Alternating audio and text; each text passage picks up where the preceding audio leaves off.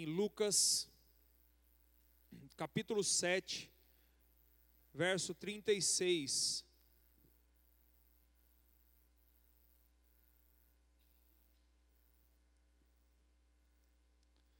Lucas capítulo 7, verso 36.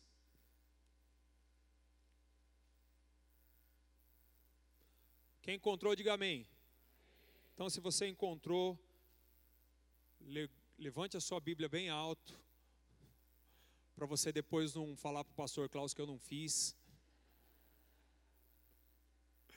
Essa é minha Bíblia. Olha que lindo. Eu sou o que ela diz que eu sou. Eu tenho o que ela diz que eu tenho. E eu posso o que ela diz que eu posso. Abrirei meu coração. Deixarei a palavra de Deus entrar. E nunca mais serei. Aleluia. Que lindo, gente. Amém. Lucas 7, 36 diz o seguinte: Convidado por um dos fariseus para jantar, Jesus foi à casa dele e reclinou-se à mesa.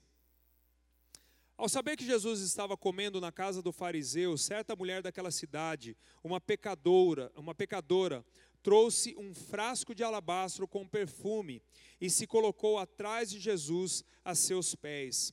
Chorando, começou a molhar-lhe os pés com suas lágrimas. Depois os enxugou com seus cabelos e beijou-os e os ungiu com o perfume.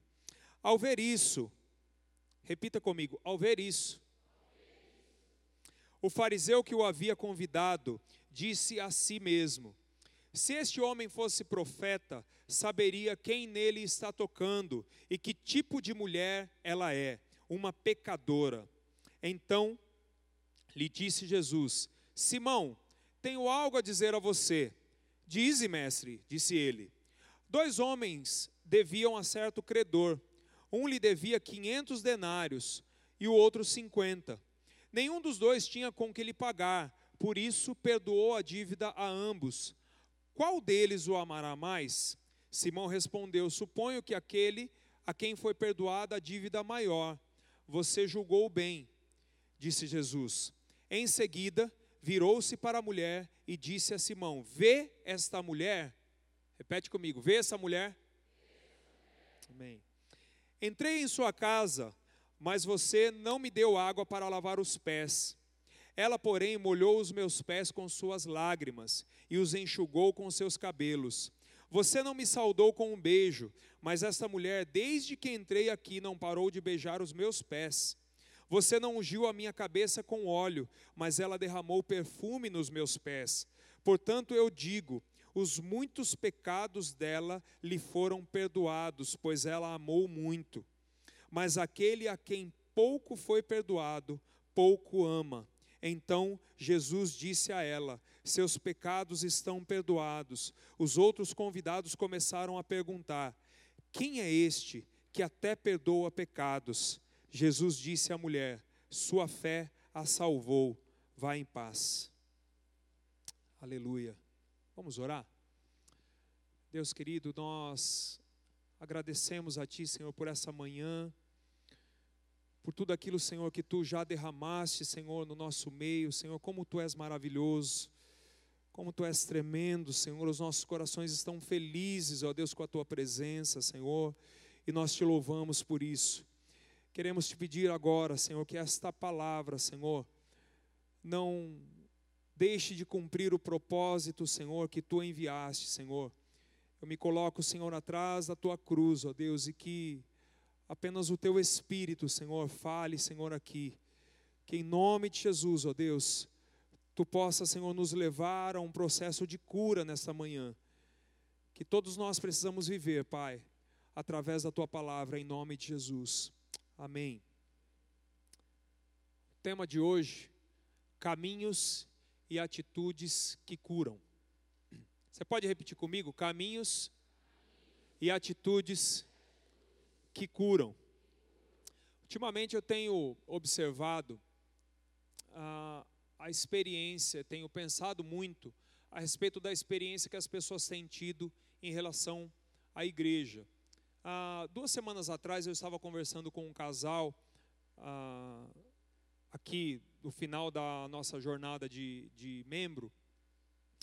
E, aliás, uma das coisas que tem me feito pensar muito nessa relação das pessoas com a igreja é justamente a jornada do membro, porque as pessoas vão chegando e elas vão contando as suas experiências, as experiências que elas tiveram em relação às igrejas de onde vieram. Algumas experiências boas, outras nem tão boas, mas isso tem me feito pensar muito a respeito dessa experiência dessas pessoas com, com a igreja como um todo, não com uma igreja específica, mas com a igreja como um todo.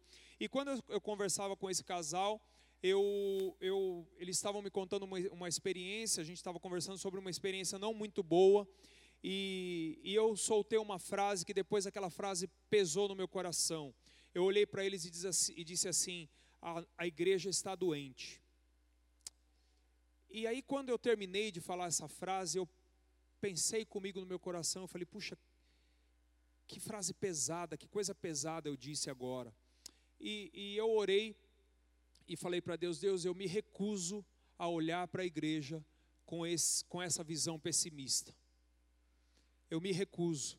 Eu quero que o Senhor tire de mim, apesar de todas as nossas falhas, apesar dos nossos erros, apesar das nossas mazelas, eu não quero olhar para a igreja dessa maneira, porque eu tenho convicção de que a igreja é o seu agente nessa terra, para que o seu reino seja espalhado, seja expandido, e eu não eu me recuso a ser menos do que isso nessa terra, em nome de Jesus. E, e aí eu fiz essa oração, mas eu confesso que essa oração me deixa um pouco preocupado, porque eu também não quero ser ah, eu não quero fechar os olhos para algumas coisas. Eu não quero deixar de observar as coisas que nós precisamos de fato corrigir na igreja, as coisas que nós precisamos de fato olhar e orar para que Deus transforme na igreja, né? Então, eu chego à conclusão de que, na verdade, o problema não, não é um problema da igreja, mas a sociedade que nós vivemos é uma sociedade que está adoecendo cada vez mais. Haja vista o volume de pessoas com depressão, o volume de pessoas com burnout, o volume de pessoas com síndrome do pânico. Eu tive uma experiência engraçada essa semana ah, estava indo para a academia bem cedinho, faltava, era 5 para 6 da manhã, e, e eu estava numa ladeira assim com o carro, e de repente eu passei pela, por uma senhorinha que faz a limpeza da academia, cheia de sacola, toda apressada, porque ela estava atrasada, e aí eu passei por ela e falei, puxa, eu vou dar uma carona para ela. Eu parei, dei ré no meu carro, parei, buzinei para ela, baixei o vidro, Falei, tia, quer uma carona? Aí ela olhou assim para mim com aquela cara, carona para onde? Eu, eu falei, bom, ela está pensando que eu estou dando em cima dela. Aí eu falei para ela, para academia, a senhora não lembra de mim? Ela falou, não estou muito bem lembrada não. Eu, aí ficou aquele clima, eu falei, e agora? Ela vai entrar no carro ou não vai entrar no carro? Aí ela olhou para o relógio, topou, ela deve ter pensado, bom, seja o que Deus quiser, estou atrasada mesmo. E aí ela entrou no carro. Entrou no carro, dei carona para ela, ela chegou no horário. Pois bem, me agradeceu, Deus te abençoe e tal. E, e aí eu fiquei sabendo que mais tarde ela foi investigar quem era eu na academia. E aí ela perguntou, ela perguntou para para as pessoas ali, quem é aquele, aquele rapaz? Ele me deu carona e tal, não sei o quê. E aí falaram assim para ela: Ah, ele é o marido daquela mulher legal que vem aqui. Aí, aí eu parei e falei assim: eu cheguei à seguinte conclusão: que eu não sou legal. Por quê?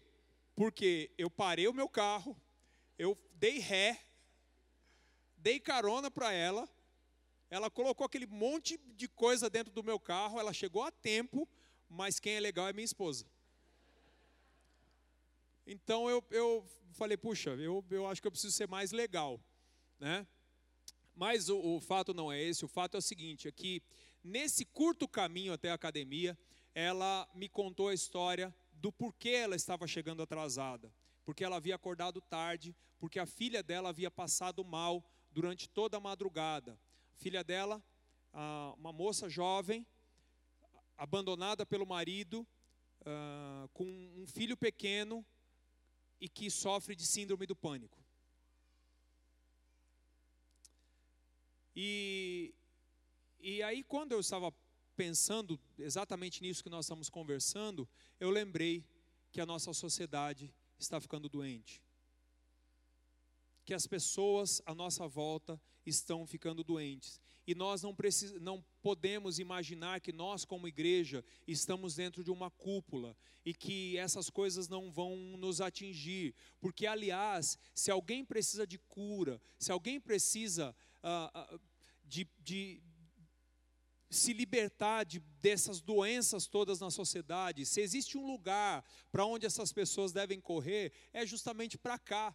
Então, nós somos um povo imperfeito, um povo que precisa de cura. Eu também preciso de cura na minha alma, você também precisa de cura na sua alma. Nós somos um povo imperfeito, mas o lindo da obra estabelecida por Deus nessa terra é que Deus escolhe um povo imperfeito para abençoar um outro povo imperfeito, para ser o canal da bênção dele. Então, querido, eu e você precisamos de cura. Eu e você não somos perfeitos, nós somos esse povo imperfeito, mas que nós somos o material de trabalho de Deus para que o, o reino dele se expanda nessa terra. Entende?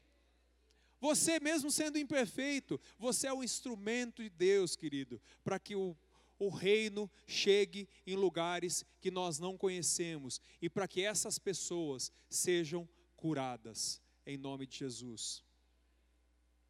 Eu disse para aquela senhorinha, nem sei o nome dela, disse para ela, eu falei: olha, eu vou orar pela sua filha, viu?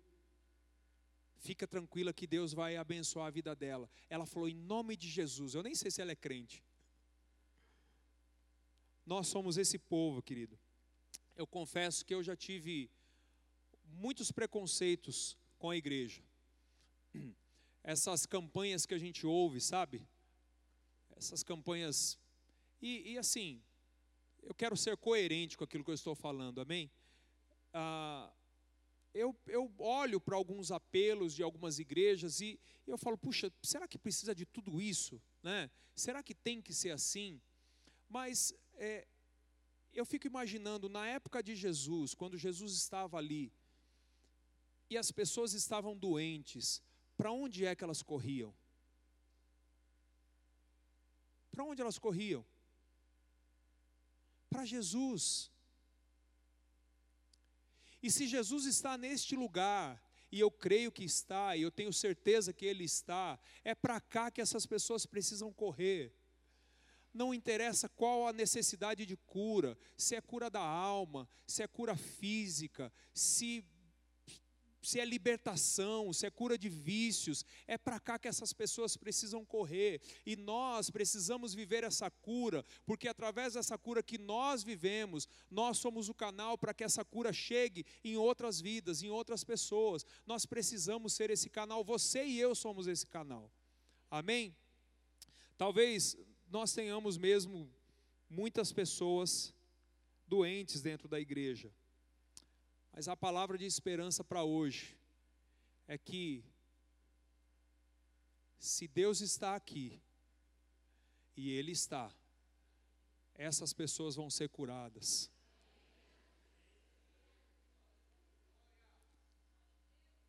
Quando eu falo da igreja, eu, querido, eu aprendi a ter muito respeito pela igreja. Porque Deus me ensinou a ter esse respeito pela igreja. Então, quando eu falo para igreja, da igreja, eu não quero não quero mais ter uma visão pessimista da igreja. E é um apelo que eu quero dizer para você, quero fazer para você. Quando você olhar para a igreja, não critique a igreja, não critique a sua igreja. Se você acha que algo de errado está acontecendo, dobre os seus joelhos, porque a sua crítica pode chegar até o irmão do lado, mas a sua oração pode chegar até o céu naquele que transforma a igreja, naquele que é o dono da igreja. Mas aí você me pergunta, o que, que isso tem a ver com a história da mulher pecadora? O que, que, que tudo isso que você está falando aí, pastor, tem a ver com a história dessa mulher que nós lemos aqui? Ah, no meu coração tem tudo a ver. Tudo a ver, porque quando eu olho para essa história, eu, eu diria que se nós precisamos, se nós necessitamos de, de que algum processo de cura aconteça na nossa vida, nós precisamos aprender a trilhar o caminho, o mesmo caminho que essa mulher trilhou nessa história que nós lemos.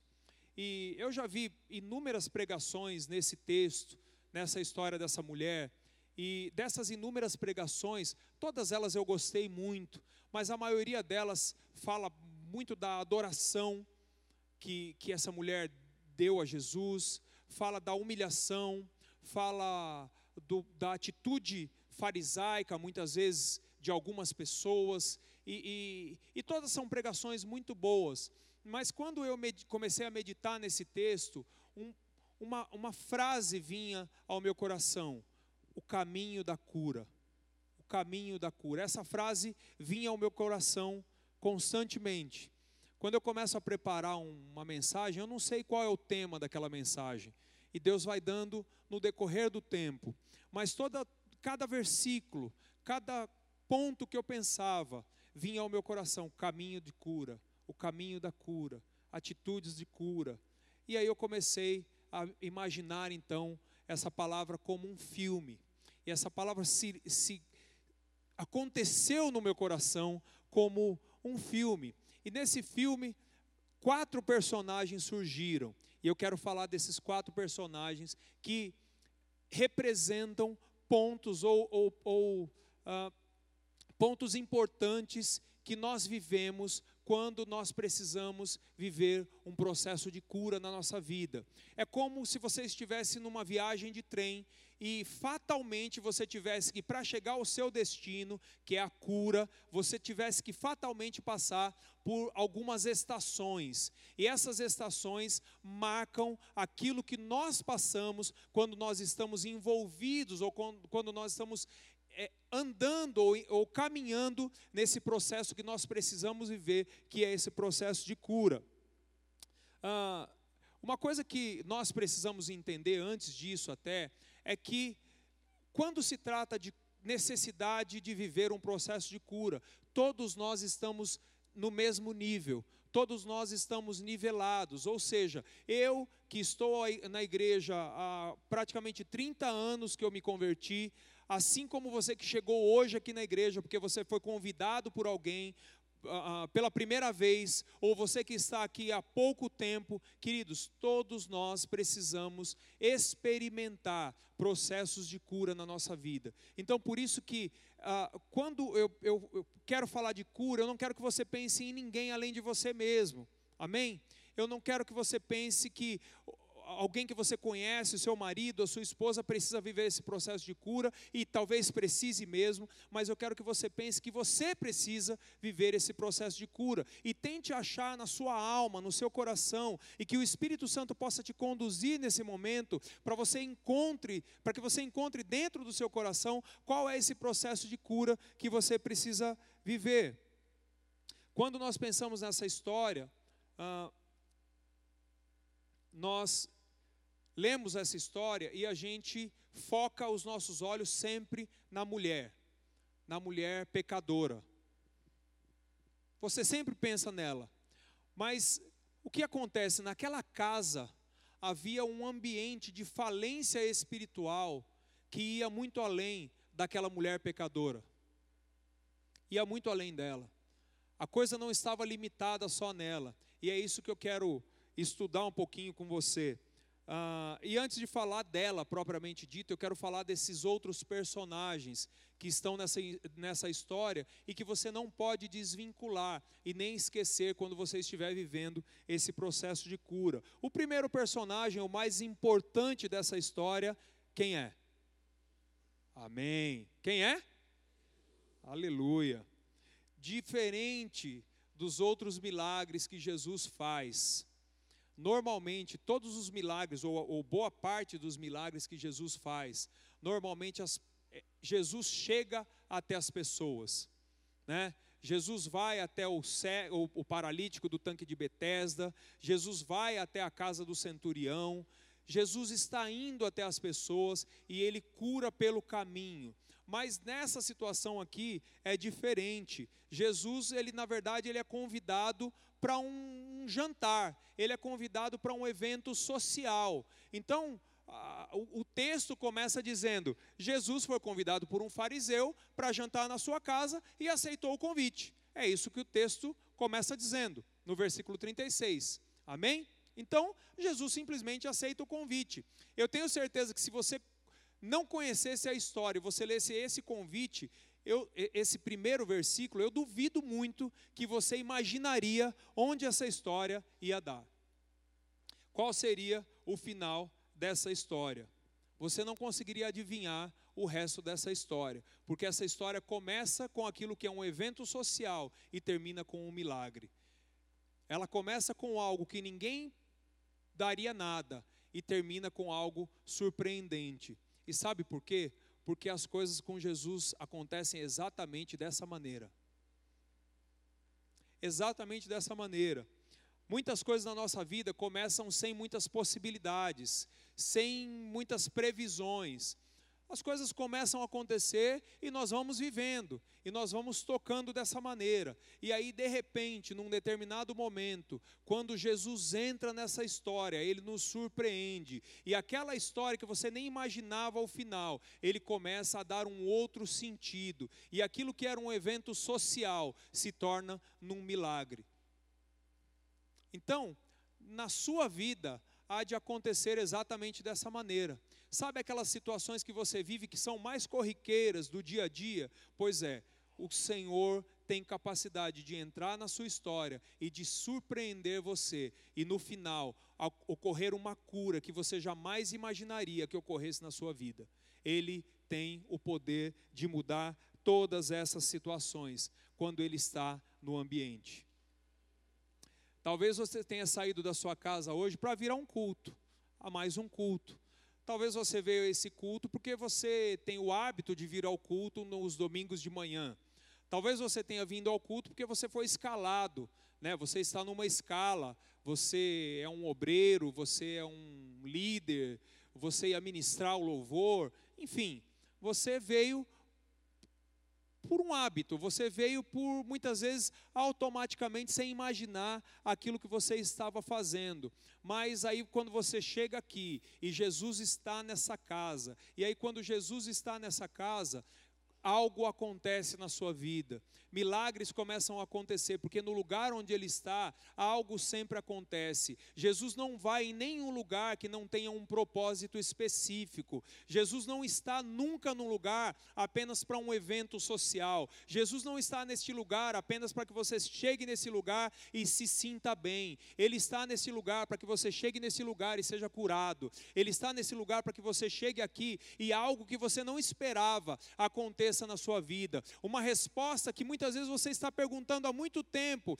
mas que hoje você nem pensou nisso. Essa resposta vem ao seu coração, porque algo vai acontecer, por mais que você não entenda, por mais que você não imagine, no lugar onde Jesus está, algo sempre acontece. Ele sempre tem um propósito para o lugar onde você está.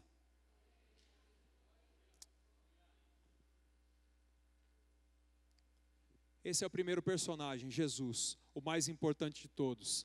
Vamos para o segundo? Eu preciso correr, porque hoje o nosso horário está bastante avançado. Lembra que eu pedi para vocês, quando eu estava lendo o texto, quando chegou naquela parte que o fariseu diz assim: ao ver isso, ou que o texto diz ao ver isso, lembra que eu pedi para vocês repetirem? Repete comigo de novo: ao ver isso. Amém. O texto diz que o fariseu ao ver isso, ele falou consigo mesmo: se este homem fosse um profeta, ele saberia quem é a pessoa que está tocando, ele saberia que essa mulher é uma pecadora. Simão, o fariseu, ele assume a postura do julgamento nessa história.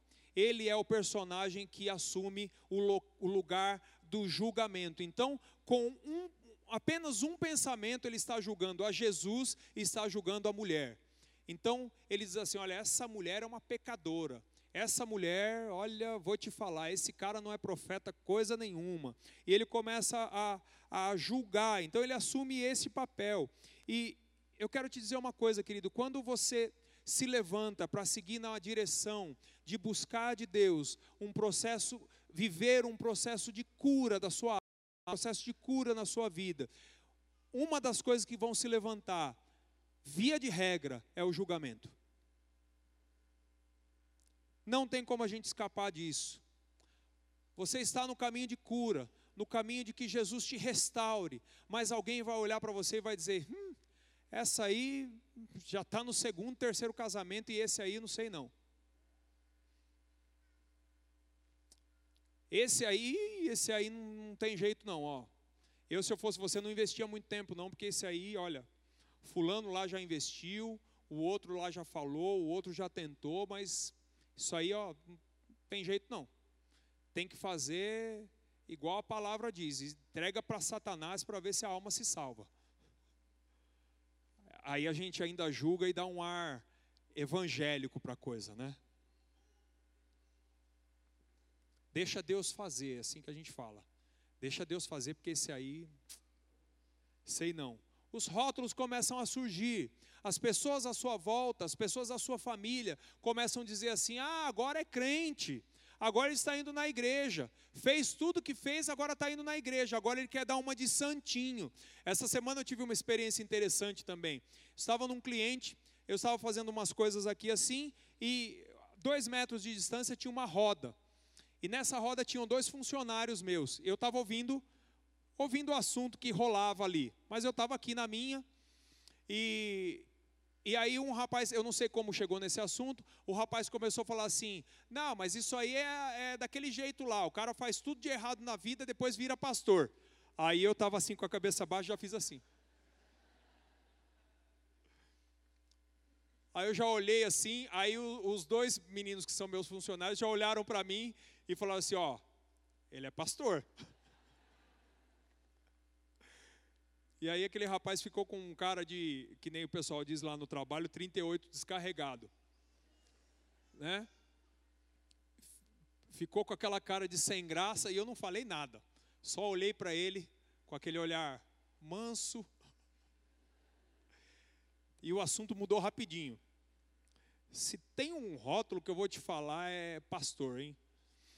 Pode chamar de corintiano, pode chamar de né, de doido, pode, mas de pastor é cruel. É ou não é? Não, não é cruel, não, é bom. Eu tenho orgulho disso. Mas, queridos, muitas, muita gente vai se levantar para julgar você. Muita gente. Mas se você estiver no caminho do trono, se você estiver no caminho dos pés de Jesus, não pare nesse julgamento. Siga até os pés de Jesus. Sabe o que eu acho mais lindo nessa história?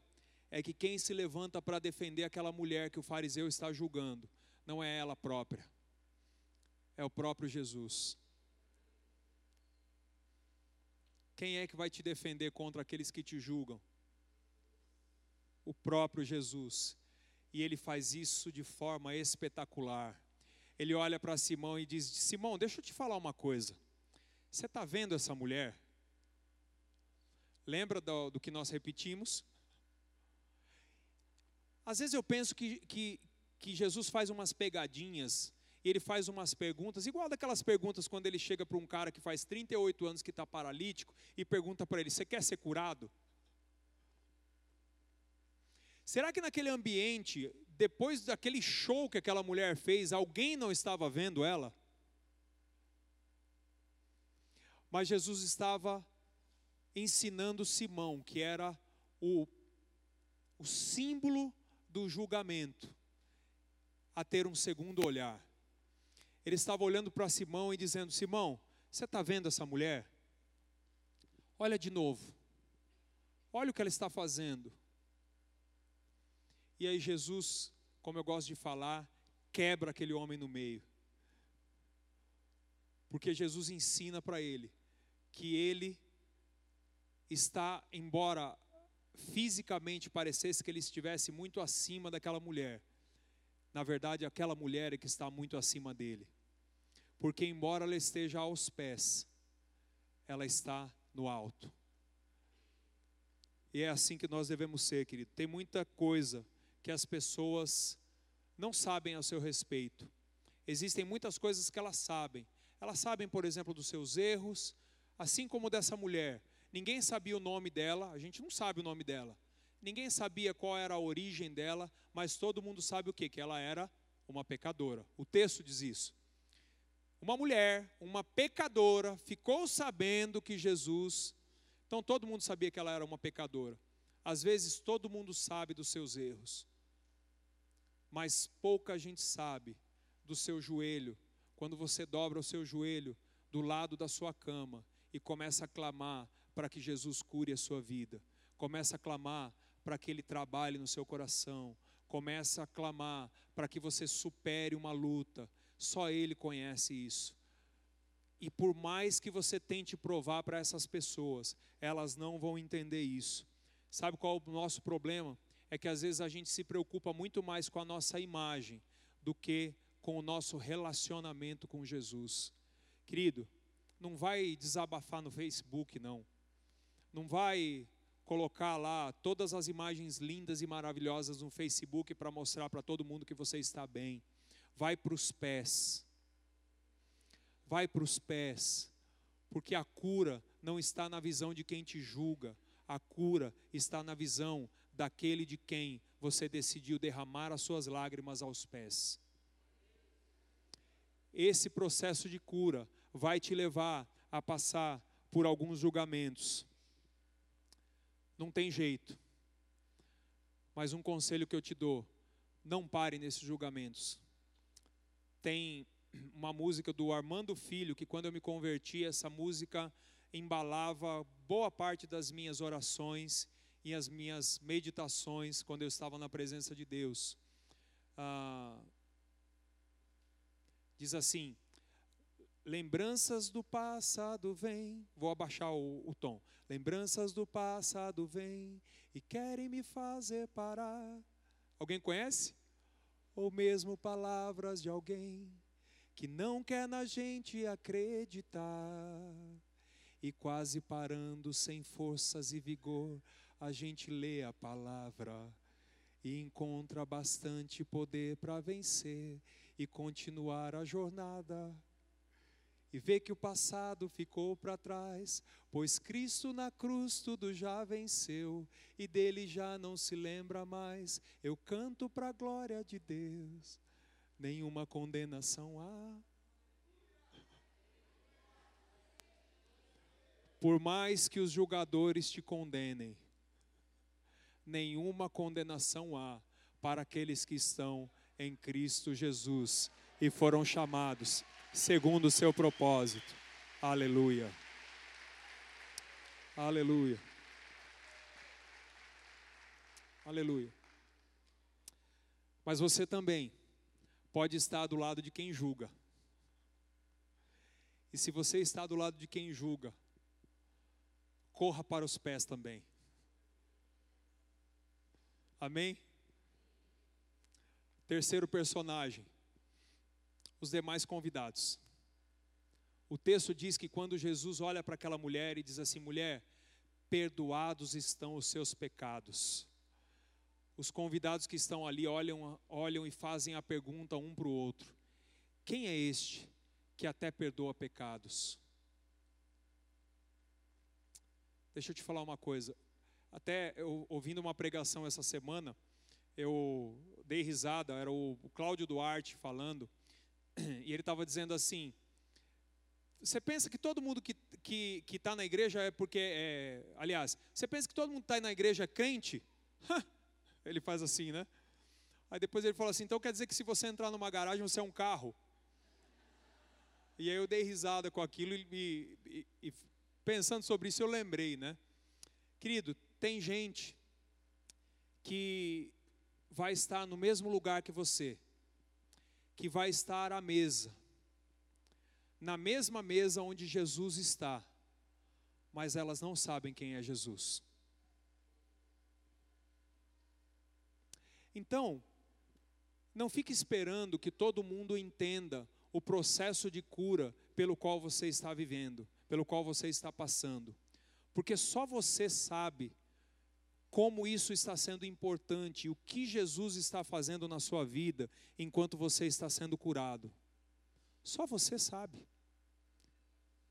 Só Ele sabe.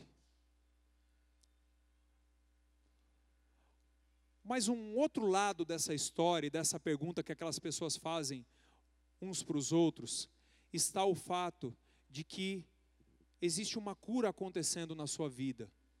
E se existe uma cura, um processo de perdão, de restauração acontecendo na sua vida, no ambiente em que isso está acontecendo, outras pessoas estão tendo a sua curiosidade aguçada para saber quem é esse Jesus que está trabalhando na sua vida. Você entende o que eu estou falando? Então, a cura que você está vivendo, lembra que nós falamos sobre dízimo aqui, que existem propósitos que estão por trás dos propósitos? A cura que Jesus está operando ou há de operar na sua vida tem propósitos infinitamente maiores do que apenas a cura da sua vida. Porque quando você é curado e quando você é transformado e as pessoas começam a ver a transformação e a cura de Jesus na sua vida, elas começam a se perguntar: quem é esse Jesus que está fazendo essa obra na vida dele? No começo eles podem até te julgar, como Simão fez, mas em algum momento eles vão ter que se entregar em algum momento eles vão ter que entender que a mudança que está acontecendo, que a cura que está acontecendo na sua vida, não é algo superficial, não é fake, não é algo só de imagem, só para você mostrar, só para aparecer, mas é algo muito mais profundo e que ele está fazendo definitivo na sua vida, porque as curas que ele faz são definitivas na nossa vida. Aquilo que ele tem para curar na minha e na sua vida é definitivo, querido. E isso contagia as pessoas. Isso faz com que as pessoas percebam que algo sobrenatural está acontecendo na sua vida, que algo diferente está acontecendo na sua vida, e a cura que ele vai operar, está operando na sua vida, há de contagiar essas pessoas que estão à sua volta, ainda que sejam os seus julgadores. Então não se preocupe, não se preocupe. Sabe aquela pessoa que você você sabe que você está no caminho, você sabe que você está buscando, você sabe que você está colocando as suas lágrimas aos pés de Jesus, a sua vida aos pés de Jesus, e você vê o olhar das pessoas muitas vezes para você, olhando torto, desconfiando, não acreditando naquilo que Jesus está fazendo na sua vida. Mas, querido, não esquenta a cabeça para isso. Uma dica que eu te dou: não liga para isso. Não liga para isso. Ele tem coisas tremendas para fazer no profundo, onde só Ele consegue chegar, onde as pessoas não conseguem chegar, e as pessoas só vão enxergar depois que o profundo for mudado, aquilo que for profundo no seu coração for transformado, aquilo vai começar a transparecer para as pessoas, e elas não vão ter como lutar contra isso, elas vão ter que olhar e admitir e perguntar: quem é esse que está fazendo essa mudança nele? Quem é esse que está operando esse milagre na vida dela? Quem é esse que está curando dessa forma? Puxa, mas essa pessoa vivia deprimida. Puxa, mas essa pessoa era assim. Mas essa pessoa era assado. Olha, eu quero saber o que é que aconteceu com você. Eu acho engraçado quando nós estamos no nosso trabalho e, e aquelas pessoas que sempre nos julgam, que sempre fazem piadas ao nosso respeito, passam por dificuldades e a primeira pessoa que elas vão procurar é a gente. Isso é incrível. Isso para mim é uma prova de que Deus é aquele que é responsável por mostrar para as pessoas aquilo que Ele está fazendo na minha e na sua vida. Ele é o responsável. Eu posso colocar no Facebook, Instagram, todas as redes sociais, posso ser ter cara de santo, eu posso eu posso fazer qualquer coisa, mas o responsável por fazer transparecer a cura é Jesus. Esse é o responsável. E o quarto e último personagem, a mulher. Você me dá mais cinco minutos, eu sei que eu estou. Gente, culto de ceia normalmente demora um pouco mais. Vou pedir sua paciência mais cinco, dez minutos, pode ser? Amém? Ou eu acabo aqui?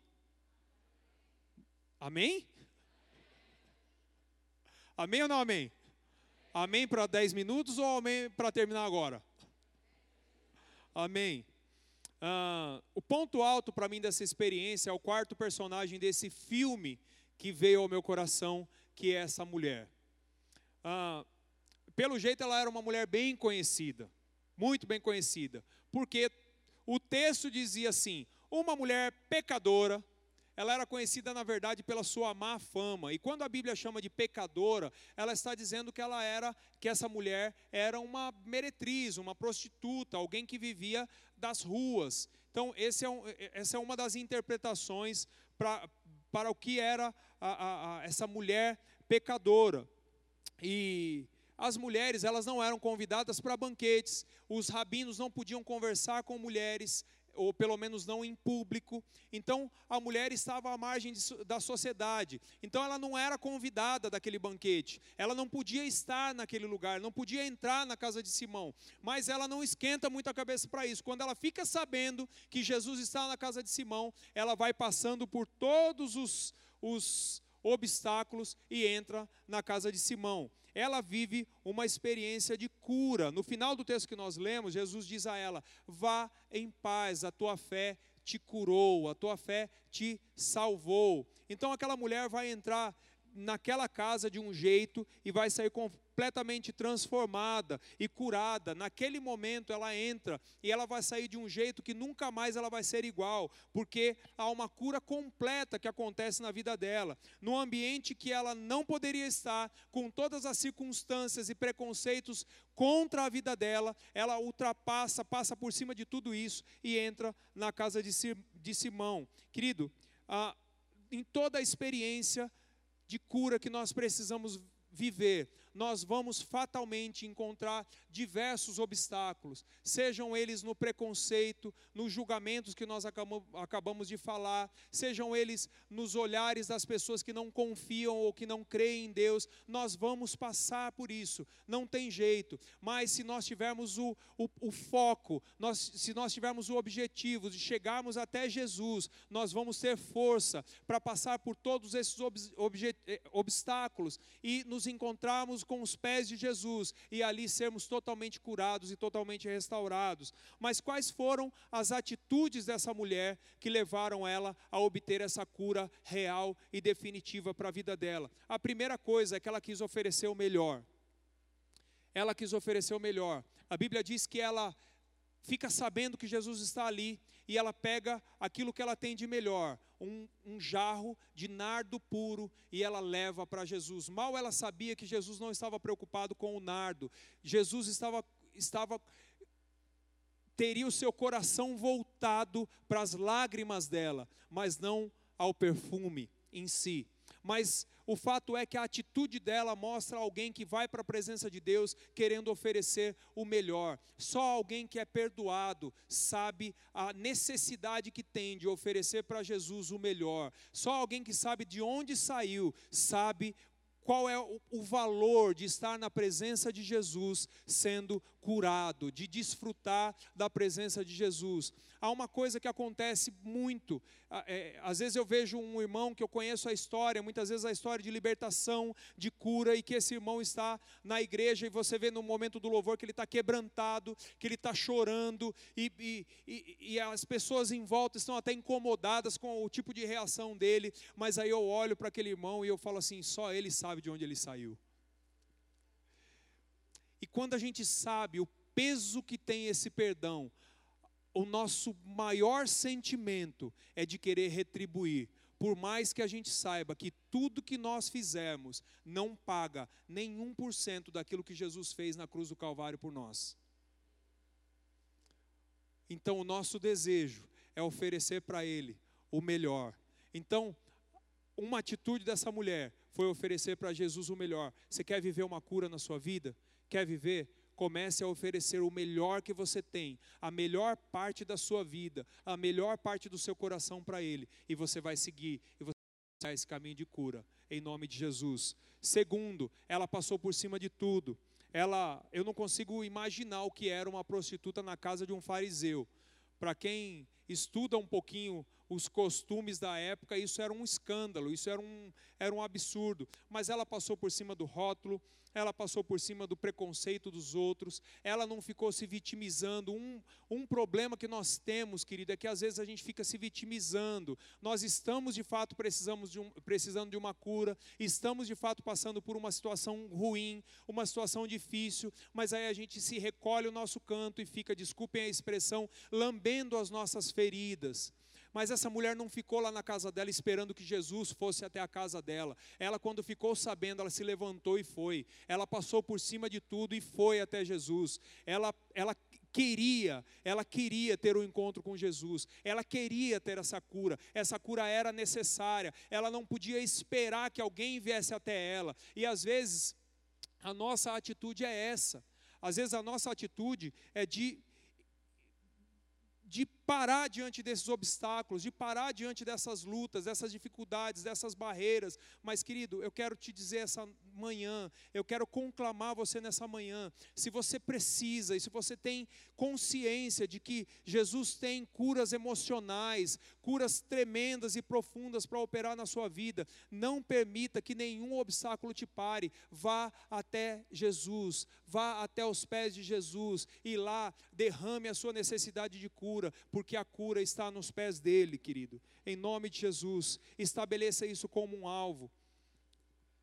E por último, eu quero terminar aqui. E para mim, eu sei que nós estamos com o horário adiantado, mas, querido, preste muita atenção nesse ponto, porque esse é um dos pontos mais importantes que chamam a atenção na atitude dessa mulher. Ela venceu a passividade. Ninguém pode negar que ser acolhido é uma das melhores experiências que nós podemos ter. Eu, minha família, nós tiramos um, duas semanas de férias há quase um mês atrás, um mês atrás, pouco mais de um mês atrás, e nós ficamos duas semanas sem vir para a igreja. E quando a gente chegou, eu ganhei um abraço de uma irmã, querido, eu fiquei até constrangido. Sabe aquele abraço que deixa assim, sabe? Deu vontade de falar para essa irmã, menos, irmã, menos, está doendo meu, minhas costelas.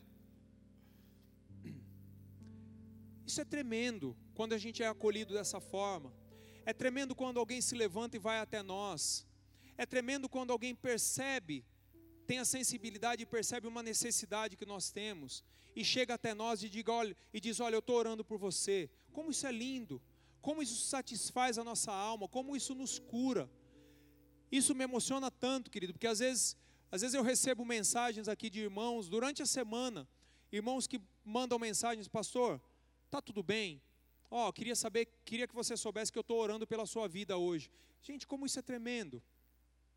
Como isso é lindo, como é gostoso isso. Ontem foi meu aniversário e eu vim aqui para fazer o casamento coletivo e quando eu cheguei, veio aquele monte de gente me abraçar. Parabéns e tal, aquela comemoração, como, gente, como isso é gostoso.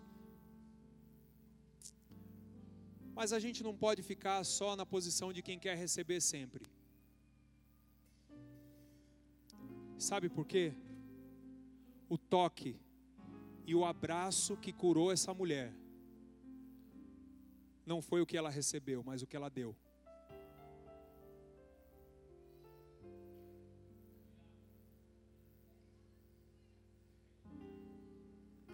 Às vezes você fica aí no seu cantinho aí, sofrendo, como eu falei, lambendo as suas feridas, e você está perdendo a oportunidade de se levantar e orar por alguém, se levantar e abençoar alguém, e abraçar alguém. E quando você faz isso, existe uma cura dupla acontecendo, porque Jesus cura ele e cura você também. Vença a passividade, querido. Lembra que eu falei no começo que nós somos um povo que tem defeitos, um povo imperfeito, mas que através dessa imperfeição, Jesus vai curar essa sociedade. Jesus vai curar quem chega aqui nesse ambiente onde ele está. Lembra que eu falei? Pois é, querido. Você precisa de cura? Amém, eu também preciso. Mas isso não pode me impedir de me levantar e dar um abraço que cura também. Isso não pode impedir de me levantar e ser canal de cura na vida de outras pessoas. Então, você quer ser igreja? Você quer ser igreja? Curado? Quer viver o processo de cura? Vença a passividade. Levante-se do seu lugar. Abrace, abençoe, leve uma palavra de bênção. Em nome de Jesus, querido. Não interessa em que fase do seu processo de cura você está. Ele quer usar a sua vida. Mesmo ainda estando no processo, Ele quer usar a sua vida. Eu fico tão feliz, querido, quando eu vejo alguém que viveu processos de cura intensos na sua vida, aqui na igreja, serem canal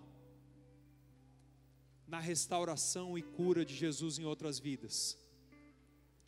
E às vezes poucas pessoas sabem pelo processo que ela está passando, que ele está passando. Mas ele continua a ser curado, porque ele decidiu levantar e não ficar parado esperando que Jesus venha até a casa dele. Ele decidiu levantar e ir até os pés de Jesus. Então, o toque que cura essa mulher e o toque que cura você nessa manhã não é o toque que você está esperando receber, mas é o toque que você vai dar. Amém, queridos? Você recebe essa palavra em nome de Jesus. Quero que você feche seus olhos agora. Quero orar.